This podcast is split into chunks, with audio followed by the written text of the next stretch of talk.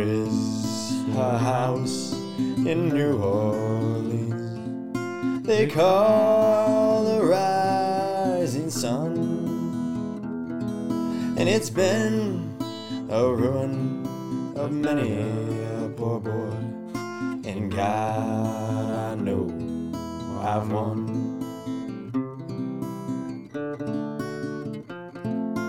And welcome to the show. Tough week for the Minnesota Vikings. BG, we were dead wrong. Uh, I got to say that to start. We were. I, I was talking three touchdown victory for Minnesota. I thought we were going to roll this Dallas Cowboys team uh, with the 32nd ranked defense coming into this one, not having scored an offensive touchdown since late September. Everything that we were looking at coming into this game, uh, you know, portrayed a blowout, a blowout win for the Vikings, and it was anything but. The Vikings they were terrible. We sucked, and you can't blame Kirk Cousins this time. Uh, the Kirk haters out there, I'm sure they'd love to blame him, but you really can't point the finger at Kirk. He's one of the few guys that played tremendously well on Sunday. The skill position guys played pretty well on offense too, really well. They were explosive. They were uh, very efficient. They were dynamic. Uh, Justin Jefferson, Thielen, Cook all had good days, really good days, and, and it still wasn't enough. The offensive line took a big step back from the last three weeks and maybe due to the fact that Ezra Cleveland didn't get the start in this game, didn't play in this game with an ankle injury, and Brett Jones started in his place. And maybe that was what happened. Uh, missing one guy uh, of the offensive line really caused that much issue, but maybe that was it. Maybe that was it. And but when you really look at the entirety of this game, I think the majority of the blame has to be put on the defense. Uh, a lackluster performance as a whole uh, individually, there were some fantastic efforts. Eric Kendricks, unbelievable day for him.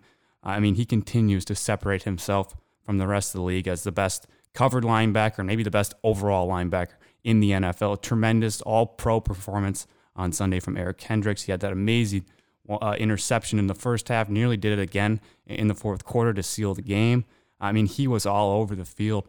I mean, really helping the Vikings fill so many holes that they have on defense this year due to injuries and I mean, really just injuries across the board when you look at four cornerbacks being out. Danielle Hunter obviously hasn't played a snap all season, likely won't. Anthony Barr out for the year. Uh, you lose Griffen, you lose Michael Pierce before the season starts. All these things we've had, and it's just finally caught up with the Minnesota Vikings and what was a terrible performance on Sunday. BG, uh, your reaction to this to this terrible performance, 31-28 loss to the Dallas Cowboys. Well, like you said, we were we were very very wrong. Um, the question is whether it was our bad takes or the Vikings just shit in the bed against one of the worst teams in the NFL. And I think hopefully more of the latter. But yeah, I mean, I mean, we played good on offense, especially the second half. I guess we we didn't play good on offense the first half, only putting up seven points against that Dallas Cowboys defense. But then that second half, we came out uh, from the first possession of the second half up until the end, we would have liked to have that last uh, scoring drive. But up until then, in between, I thought the Vikings played unbelievable on offense. Kirk Cousins, like you said, he had a great game for three touchdowns, over 300 yards, and for most of the game, he had a perfect passer rating, which we're not used to having a quarterback for the Vikings having a perfect passer rating throughout most of the game. So he played great, I thought. In our offense, we had a balanced attack. Kirk over 300. Cook, once again, over 100 yards and a touchdown, and then Thielen over 100 yards. So on offense, after the second or after the first half, we were we were firing on on all cylinders, and we still couldn't get the job done, which is due, like you said, much in part to our defense and our special teams. Our special teams have been absolutely horrendous, mm-hmm. especially in the past two three weeks. Um, I have the stat, and I can't even really believe it, but the Vikings have 13 punt return yards all season long. 13 yards. And the Cowboys had 48 on Sunday. Mm-hmm. It's just unbelievable. We've had we have the second worst starting field position in the league. Uh, I think we started on our own 24 or something this past Sunday. The Cowboys started on their own 38. Mm-hmm. Um, and the defense that is struggling right now that definitely doesn't help you. Special teams is a way to kind of hide that bad defense. Um, and when we have the combination of a bad defense, bad special teams, just just a horrendous outcome. And we saw that putting up yet another embarrassing loss at home, um, like we did to the Falcons this year. So it, I don't know. It's just it's it's very disappointing, especially when we're on a three game win streak coming in this game, and we're so confident. We're thinking, okay, we got the right stuff going now. We got the juice, and something happens like that. It's just it's just heartbreaking once again. Yeah, and we didn't see it coming. I don't think this Vikings team and the Viking coaching staff didn't see it coming either. Mike Zimmer, leading up to this game, said they were ready to go. He's, I mean, obviously he's going to say that, but talking to other coaches on the team on the sideline before uh, in, in practice this week, he thought they had a tremendous week of practice, and he said this team is ready to go. They're ready to play uh, on Sunday, and it couldn't we couldn't have been more wrong. Uh, it was absolutely pathetic. There were so many different you know people you could point the finger at uh, from the defense to the offensive line's performance to some terrible cornerback play in the secondary. And also, there was some really bad officiating. Uh, three or four really bad calls, in my opinion. They didn't decide the game. I don't think the Vikings lost the game because of it. Uh, I mean, you make so many mistakes throughout the day. You cannot point to the two or three uh, mistakes that the officials made as, okay, that's the reason we lost. Well, what about the other 25 mistakes the Vikings made? Uh, but nevertheless, I want to go through them because I think there was some pretty big calls, and I thought the officiating was very one-sided um, on Sunday. Uh, the Vikings had eight penalties for 80 yards to Dallas's four for 40 yards. I thought there was three calls that were inexcusable and horrible for this Bill Vinovich crew, one of the best crews in the NFL, at least from a reputation perspective. They're very, uh, usually a very good crew, you know, ref this Vinovich crew usually goes deep into the playoffs, if not getting all the way to the Super Bowl, which would make them the best officiating crew in the NFL if you get to the Super Bowl. I highly doubt this Vinovich crew is getting there this year. But let's go through the penalties. Uh, really, to start the game, that helmet to helmet on Kirk Cousins when he fumbled the ball. I mean, that is ridiculous. How is that not called? It was reviewed, it was looked at, it was clear helmet to helmet contact. Cousins' head snapped back as the defender pounded right into his face inexcusable miscall. Inexcusable miscall right there. Uh, and then they follow that up with the Harrison Smith uh, hit later on in the game where he was sh- shoulders into the upper shoulders of the receiver. Yes, the guy was in the air, but I don't think that was a defensive receiver by the time he was hit. I mean, he was on the ground once he got hit. It was not to the head or neck area. You could argue neck at the highest, but I still I still hate that penalty. I mean, what else do you want him to do there? He led with his shoulder. He hit him lower than the head area. What else do you want him to do on that play? And if you're going to call the game that way, then call it that way for the entire game. Don't call it that way for the one hit where the Vikings decimated somebody. Call it for that for the rest of the game.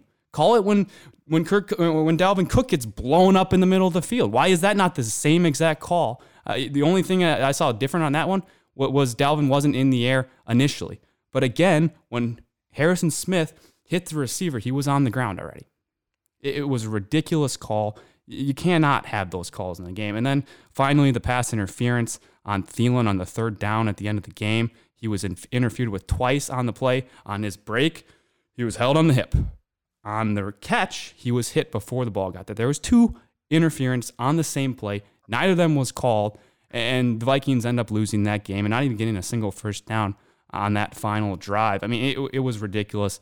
I thought the officiating was very bad. Again, you cannot blame the, the three or four bad calls that the refs made as the reason the Vikings lost when there was 20 other mistakes that the Vikings, if they don't make those, they're not in that situation to lose. They don't give the refs the chance to blow the game for them. So, I, I mean, I don't know, BG, if you thought uh, they were egregious as I did, but I, I thought it was pretty bad officiating on Sunday. I thought, in particular, that Harrison Smith one just pissed me off when I was watching the game. I know why the rule is in place, but the rule is in place to be called when that act when you actually violate the rule. When you lead with the crown of your helmet and you hit their head, which Harrison Smith didn't do either of. He led with his shoulder. He didn't hit the helmet. He got a little high, but not even in the neck area, like you were saying. It was a big hit and a clean hit.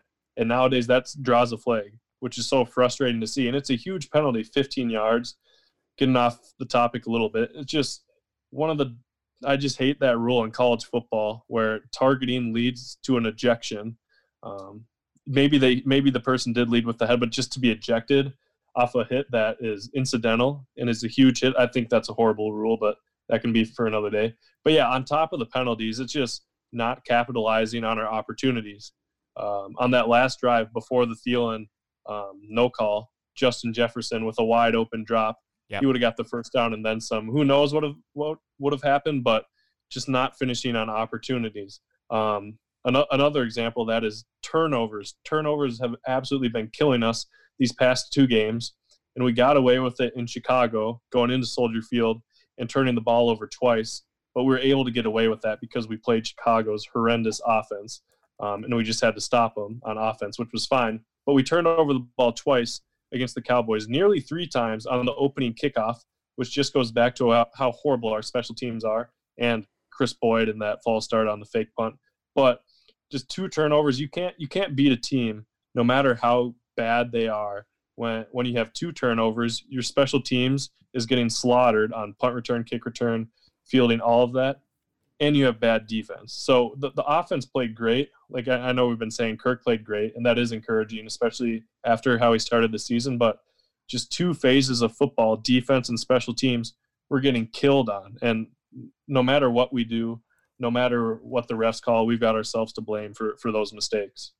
Yeah, I had to look it up where Mike Priefer was now coaching. He's down in Cleveland uh, as a special teams coordinator. Left the Vikings in 2018. I didn't even realize he left uh, when he did. But we got to get Mike Priefer back. I mean, this Vikings team had one of the best special team units year after year for almost a decade. Mike Priefer was one of, if not the best special teams coordinator in all the NFL, and he dominated when he was here with the Vikings. We had tremendous special teams for a long time. Obviously, the field goal kicking was an issue for sure, especially at the end of his time. But how much can you blame uh, that on the coach when, when you have Blair Walsh missing 27 yard field goals and problems like that that occurred for the next several years? But still, our special teams were dominant when we had Mike Priefer. Why did we let him walk?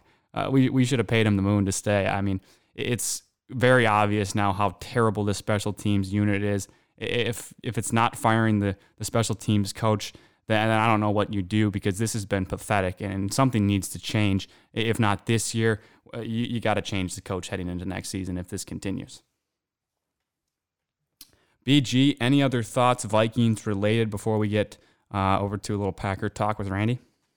Yeah, just quick echoing that. I'll I'll say it again. I cannot believe that the Vikings have 13 punt return yards all season long. That is just shameful. It seemed like every punt return Marcus Sherels would have, and a big fan of Marcus Sherels, he would at least get like five yards a return. And we've literally had 13 all season long. It's just on so many fronts. The punt blocking, obviously punts getting blocked. Uh, kick return, we have n- nothing happening. As we saw Cordarrelle Patterson go right by us. We can't have a run back like that uh, for ourselves. It's just nowhere. There's no excitement um, on special teams, and it goes a long way. And I don't think a lot of people know that. Yep, it makes a big difference, and we've seen it uh, through this Viking season.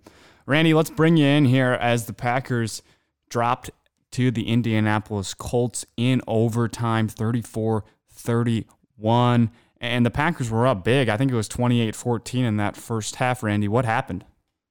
Uh, 28 14 the first half, and then we had six offensive plays in the first 22 minutes of the second half. Uh, that um, we had two three and outs to start the second half, and then we fumbled a uh, a kickoff and gave the ball to the uh, the Colts in prime ter- excellent field position. Mm-hmm. Um, and then yeah, from there it would mean our run defense was just abysmal. And I mean it's I, it's frustrating for me. And I mean I'm I'm obviously not an NFL coach. I'm I not even close to a uh, a little league football coach. Um, but uh, I mean, I I've been a Mike Pettine fan for a while, but we were in these nickel and dime sets all throughout the second half, and it was so clear that they were just going to run the ball all over us. And we're sitting out there with Christian Kirksey as our one linebacker, and all Jonathan Taylor had to do was just you know sneak through the offensive line, which he's really good at, and then he's going to get five, six, seven, eight yards, which it seemed like he got every play. Um, and it was the fact that we were in that game even at the end. I, did, did you two watch the end of that game? I did not. No.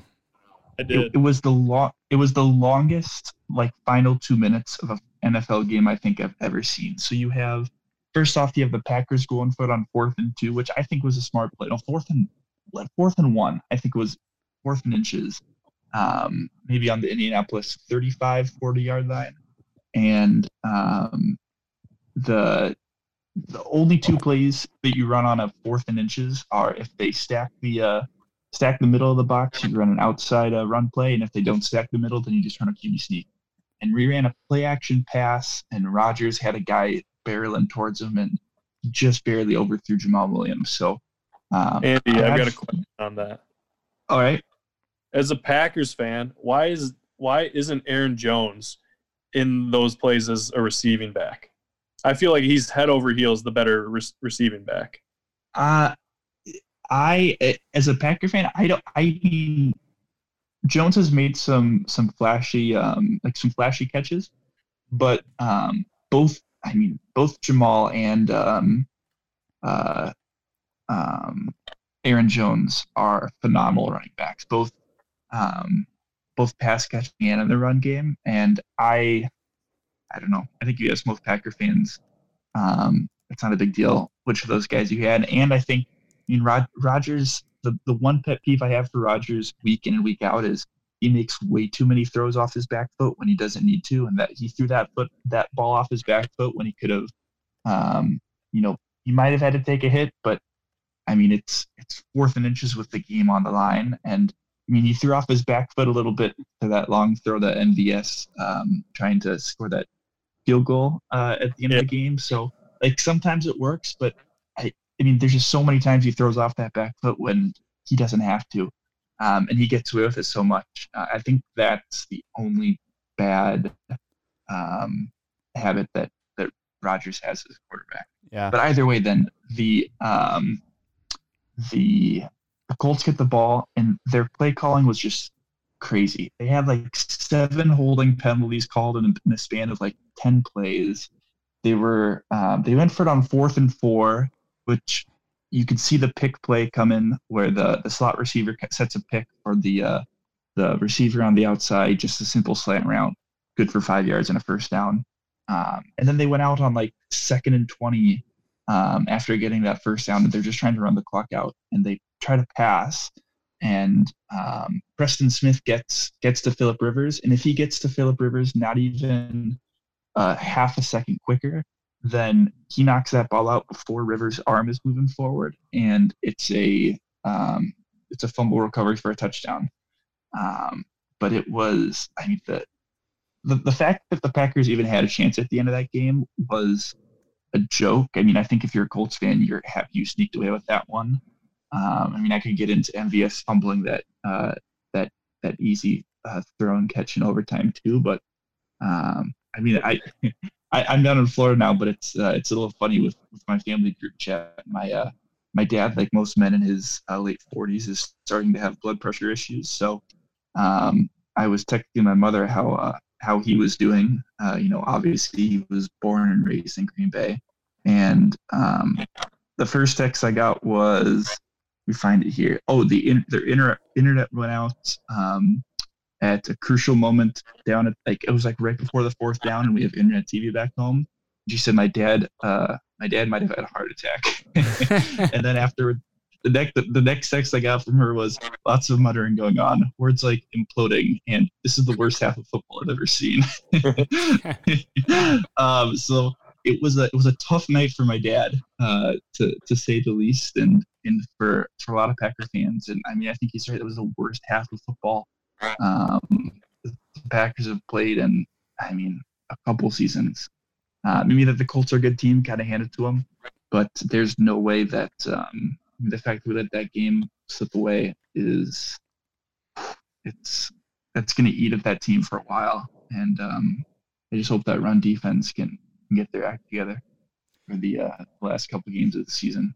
Yeah, Packers still atop the NFC North at seven and three. Bears right behind them at five and five. And then our Minnesota Vikings at four and six. I mean, it would have been a great, great opportunity to get to five and five, equal up with the Bears, and have have a chance. And I mean, obviously the Packers in control of this NFC North, but BG two games back of the wild card of Arizona right now. I still think the magic number is nine wins. If you get to nine wins, I think we got a great chance to get in. Uh, but what do you see in playoff related? Do you think we're still alive? Uh, I think it, just being realistic here, it does not look good for us. Uh, I think it means that we're going to have to So put aside the New Orleans Saints game and the Buccaneers game. We're going to have to win all of those other games, win out those, and then win one of the two. Uh, and it would be a huge upset for the Vikings teams. We've had good success against the Saints. Who knows if they'll be with or without Brees? Mm-hmm. But that Buccaneers team is going to be very hard to beat. So I'd the it's this this loss was huge.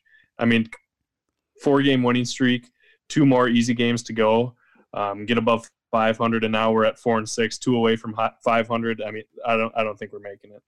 Yeah, I mean, it was certainly a big blow, but let's look around the NFL just a little bit as the NFC East, I think, is obviously the most exciting, I think the most exciting division in football with how terrible it is. And Randy, with the Eagles at 3 6 and 1, that tie uh, that they got, the playing for the tie, as Doug Pederson said, that's crucial right now. They, they lead the division with that tie. Yeah, I, I've never understood the like I don't know, like the whole playing for the tie. Like if they would have just gone and won the game like they they should have, like the um I don't know. I think it's just I think it started as I know Mike Greenberg's been all over. You know the tie is going to be so important towards the end of the year. And, yep. Um, but it's to hear to hear an NFL coach talk about how how important that tie was um, is just uh, I don't know. It's I I think I think the Eagles are. I I I wouldn't touch the Eagles if I was betting money on. I wouldn't touch the Eagles or a team they're playing with a ten foot ball. Yeah. Like you don't know what that team is going to be every week. Carson and, Wentz is so uh, bad. Yeah. Uh, Carson oh, Wentz is terrible. I, mean, I don't know if you guys saw the game. Yeah. Horrible interceptions. Yeah. oh my god. Yeah, it's getting to the point with Carson Wentz and the Eagles where you got to honestly think about putting Jalen Hurts in the game. I mean, what else are you put keeping him in there for? I mean, there's really not much more potential. Or I mean, can he really get that much better? He's, you know, what is this year three? I don't know how many games he's played, but when do you pull the plug on Carson Wentz? It's got to be soon. I'd say right now. Yeah, I think you let the oh season oh play God. out. yeah, we'll see what happens. The problem with the Eagles, though, is yes, they're in first, but they now have to play a couple games, a very tough schedule here, as they play a couple games in the NFC West uh, against the Seahawks, the Saints, and then the Cardinals. I mean, that's, and then you mix the Packers in there. So their next four games are Seahawks on Monday Night Football, Packers uh, two weeks from Sunday, uh, Saints, and then the Cardinals. I mean, that's four really tough games, and four games they'll be favored to lose in all of those four games. But it, it begs the question: Is the NFC East is six and ten going to get uh, one of those teams to the playoffs? Because I mean, that yeah, seems... I mean, you had a. Mm-hmm. Mean, was it? The, the Seahawks with Marshawn Lynch weren't they seven and nine when yeah. Marshawn Lynch had the beast mode run? Yep. Um, against the Saints, I think that's the last terrible team uh, to make it. But um, I think what what they're doing in the NFC though is you have a bunch of teams. I mean, because Arizona's they have the last wild card wild card spot right now. Yep. What are they? Are they six and four? They are no, they are seven and three. No, six and four. You're right. Seven and three. Six and six four. And you're right. Four. Right. But but but still, I mean, at this point the season, to have your last team in an expanded playoff year um, in the NFC being six and four, uh, I mean, I think the NFC the NFC East is just handing the rest of the NFC just bogus victories. yeah. Absolutely. Um, let's talk a little AFC just quickly, wrapping up NFL. Steelers 10 and 0. I still think the Chiefs are the best team in football after their primetime win over the Raiders. But the Raiders, hey, they they held in there. They almost got a win. They almost beat the Chiefs again.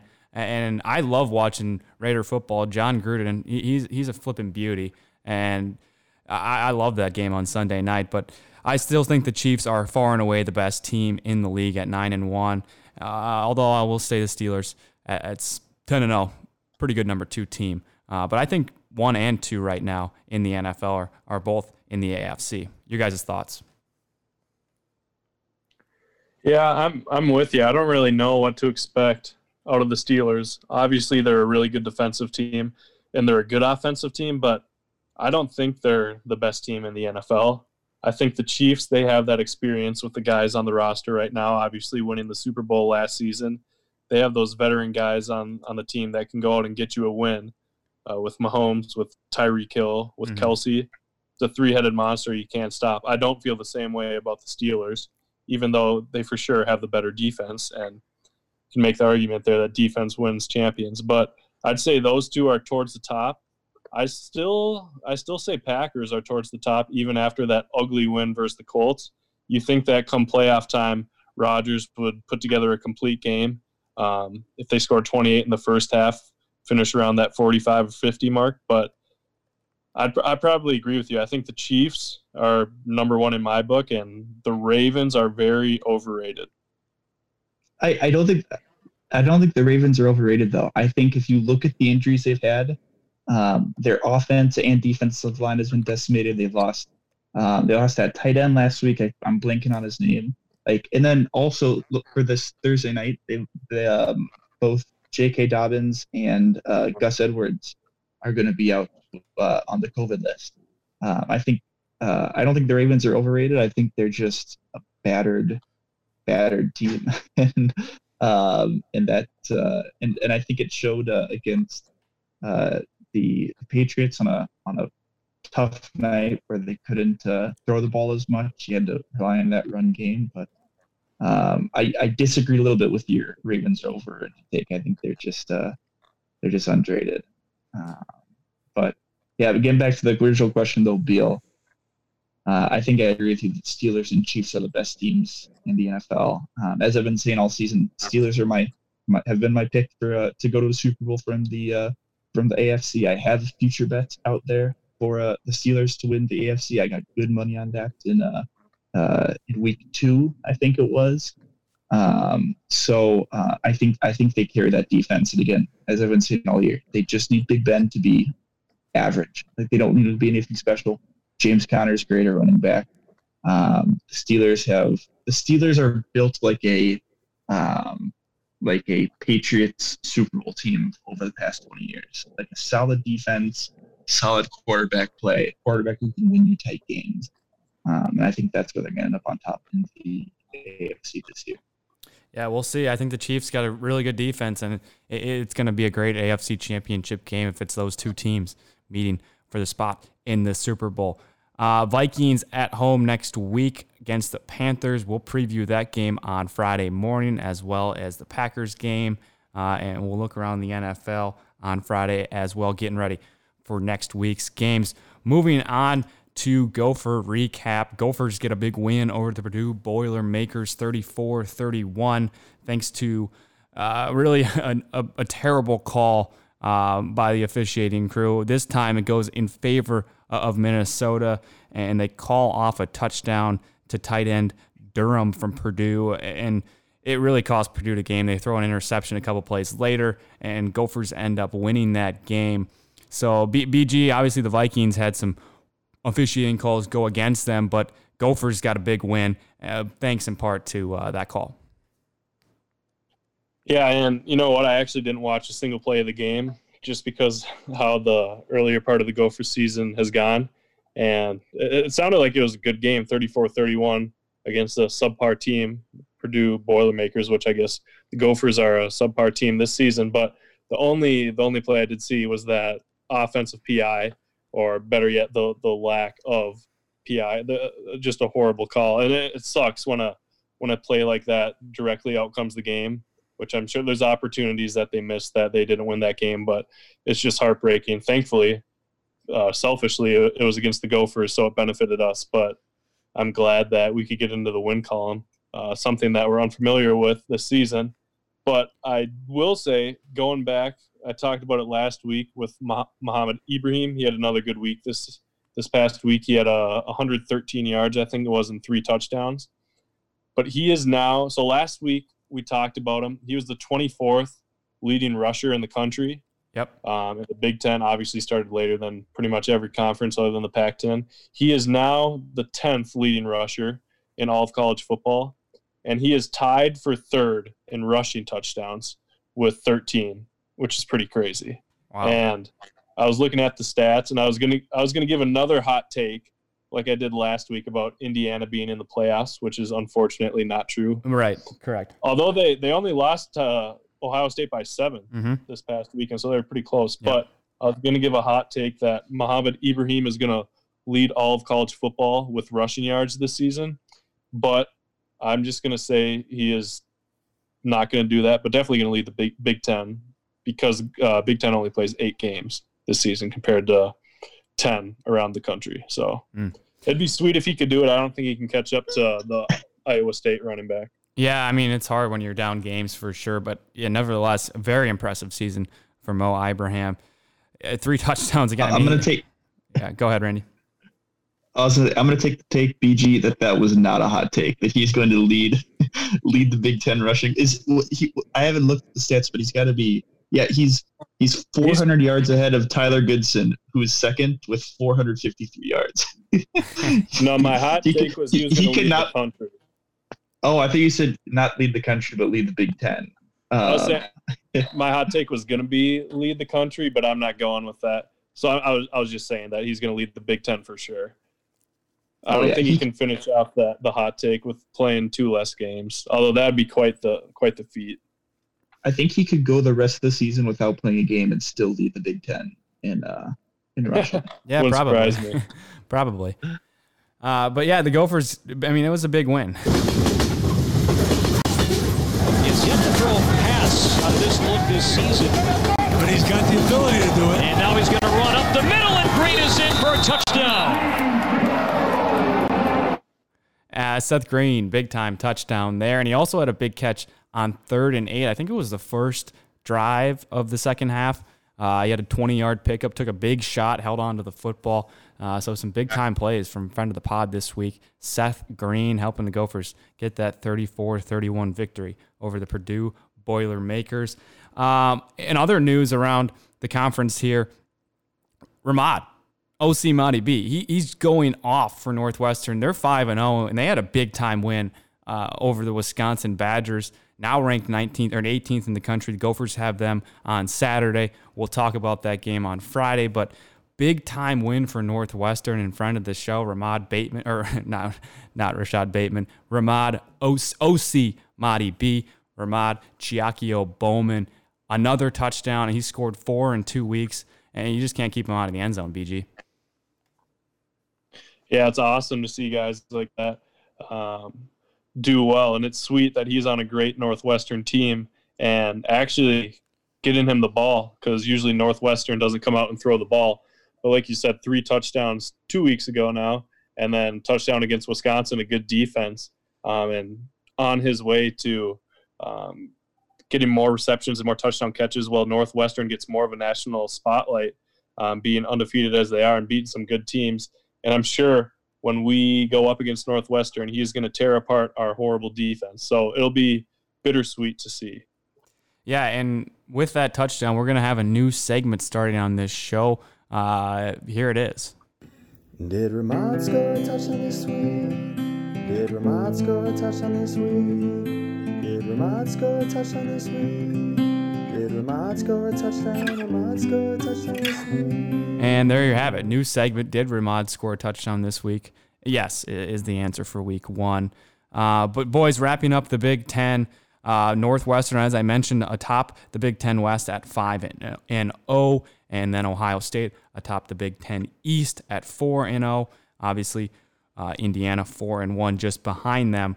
Uh, but, fellas, reactions here through five weeks of, of Big Ten football. Uh, the Big Ten is bad. It's not good at football this year, with the exception of Ohio State. It's uh, it's it's not been good football this year. Your classic, your classic blue blood powerhouse teams are not playing well. Between Penn State, Michigan, Michigan State, um, it's it's the the Big Ten conference is is looking forward to basketball season. I'll tell you that right there. Yeah. Yeah, and we're going to talk some basketball later this week. BG will do a full preview of the NCAA, uh, of Gopher basketball, and everything we need to know heading into this March or into this NCAA college basketball season here this week as things get ready. We'll do that on Friday. Uh, but yeah, any anything else? Vikings, Gophers, Big Ten, NFL related before we move into Ramblin' Ricky boys.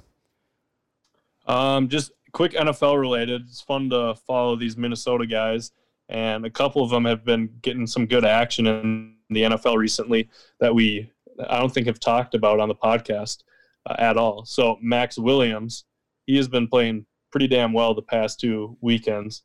Um, I for the Cardinals. Yeah, for the Cardinals.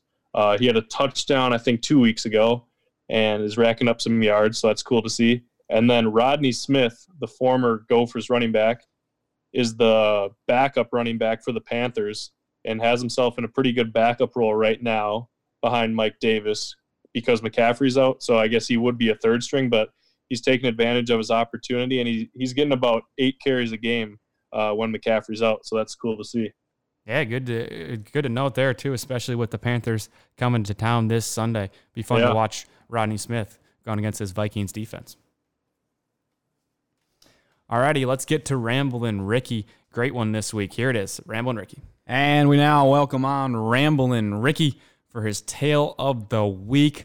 Ricky, last week we were talking about Padre Pio. Incredible story about Pio, and I mean they've been incredible so far. So what do you got for us uh, this week? Hey, Bill. Yeah, I I hope this one um, blows you away like last week. It, it definitely won't. It's not as uh, you know mind blowing as as as Padre Pio was. I it's hard to compare to him, but this one I, I was looking through some articles and this is this kind of got got me laughing at first, um, but the more I read into it, it's kind of a serious story. Um, but the title of the article was "The Ghost's Testimony Used as Key Evidence to Convict a Man of Murder." I just started laughing. I was like, "Oh my, that's ridiculous!" But then I looked into it. I'm like, "Oh, this is okay. This is kind of a serious serious tale." So I'll, I'll hop mm. into it here. Um, it's this ghost, and it's it's kind of a famous famous tale um, called the Greenbrier Ghost.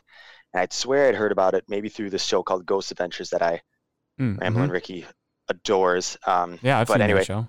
Yeah, it's, it's it's pretty good pretty good entertainment. But oh um, yeah, it's entertaining for sure. I'll give you that. It really is, regardless of not how factual it is. It's hard to say, but right. Um, yeah. so this story is about. Uh, unfortunately, um, that's why it's not not super funny and it's pretty serious. But it's about the death of a woman um, in 1897. Mm, her name okay. was El- Elva Heaster, um, and her body was found at the bottom of stairs in her home by a boy that her husband, his name is Erasmus Shea, um, he had sent to his house. Um, and so before a doctor could come to the house, Shea had carried her body upstairs and dressed her up himself, um, which I guess was super unusual for a husband to do at that time. And well, obviously now that'd be unusual, but yeah, back in the 1800s, they might different. Then. It was still unusual then. So gotcha.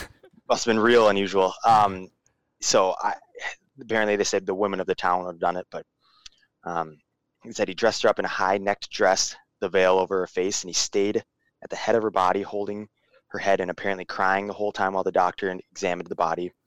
But he refused to let the doctor go by her head when he noticed there was some bruising by her neck, and the doc like he started to get violent, and the doctor left the house because he couldn't deal with the the man anymore. And I guess you know, 1897, they don't investigate any further than that. At the t- times have really changed because um, the the doctor's word was that the death was caused by fainting, or mm. and then and then like two weeks later, it got changed to death by uh, death during childbirth. Oh, and none of those were true, but no one knew it at the time, and mm. um, because it was unknown if she was even pregnant. That wasn't even determined. That's what they changed it. But during the funeral, the husband didn't allow anyone near the head of the casket, even though for some reason it was an open casket. And the woman's mother was pretty suspicious, but the case was closed and nobody did anything further into it and, um, until a month later, where the woman's mother claimed that her daughter had visited her as a bright light in her room that gradually took the form of her body and explained to her over the course of four different nights that she visited how her husband broke her neck after she didn't cook him meat for dinner. Uh, so, wow. and I, I, hate to laugh about that, but that's just that's ridiculous. Um, and proved it to her by showing her her neck in you know ghost form. So, so the mother went to the prosecutor, he went to the doctor, and they thought she was crazy, but the doctor did reveal to the prosecutor that he didn't really do a full examination. Um, and so they, um, at I guess like I said, I don't know the practices of 1897, but mm-hmm. they were like, all right, that's enough to dig up the body again. So they dug up the body, did a uh, full autopsy this time, and uh, they found that her neck was broken, mm. just as the woman had told her, and uh, the man was put on trial and sentenced to life and died in prison. Wow, all over not getting meat for dinner four nights in a row. It was. It, that was, was, that was allegedly the case. Yes, apparently. Wow. Apparently, he was violent in other aspects of life uh, aside being you know not served meat for dinner. But yeah, I would imagine that there was something yep. else going on there. Um, you don't just become a normal guy or not a normal guy and then just flip out after not having dinner. But I don't know, pretty crazy story. And he said that one of his wives beforehand had died also of kind of a mysterious death. So Hmm. he might have been the sus- suspect of that. But he died only three years after he was put in prison because of like a virus or something. So Hmm. Oh wow, Elva Heaster is that what you said? That's a Elva quite, Heaster, yep. quite the name. Elva Elva Heaster. Zona Heaster. Heaster, yep. I love it. I love it. Well, hey, I mean, where do you find these stories at? Where, where did where did you read this? Were you, were you looking at the 1870 Times today or what? Uh, yeah, you know, trying to do my homework. I was like, oh, what is what what happened back then? What were they? Time was different then. I, I this one just stumbled upon when I was just looking at the, the other the other stories have been like things that either BG and I have talked about before. Um, because like a lot of them were related to music, and then the Padre Pio one last week was um, something I had been hearing about the last couple of years, and it was brought to my attention like a couple weeks earlier. I'm like, this would be a good one to do Mhm. for that. But th- this one was pretty random. I was just searching the internet for um, news stories in history that shocking news stories in history, and this one out of the blue popped up. Yeah, definitely shocking. Eh, Very strange, but uh, good story nonetheless. Appreciate it, Zachary. Uh, I should say Absolutely. Ramblin' Ricky. Ramblin' Ricky, yes sir. I'm glad to. I'm glad that there was another. I know this one's not. It's hard to hard to follow up last week's, but this one was definitely a little bit, a little bit of an interesting story, and I hope you guys enjoyed it. Yeah, certainly. Keep it up. We'll see you uh, a week from now uh, for our next edition of Ramblin' Ricky Tales of the Week.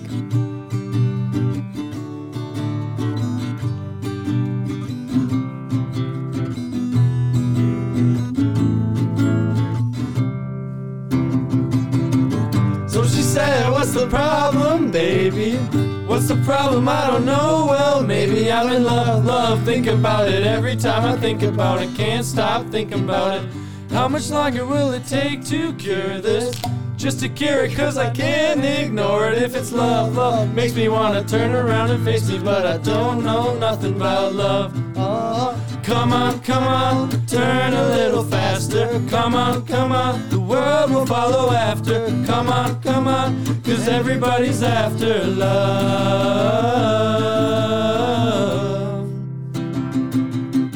So I said I'm a snowball running, running down into the spring that's coming. All this love, love melting under blue skies, melting out sunlight, shimmering love. Well, baby, I surrender to the strawberry ice cream. Never, ever, ever all this love. Well, I didn't mean to do it, but there's no escaping your love. No. These lines of lightning mean we're never alone, never alone. No, no, come on, come on, move a little closer. Come on, come on, I wanna hear you whisper. Come on, come on, settle down inside my love come on, come on, jump a little higher. Come on, come on, you feel a little lighter. Come on, come on, we're once upon a time in love. We're accidentally in love.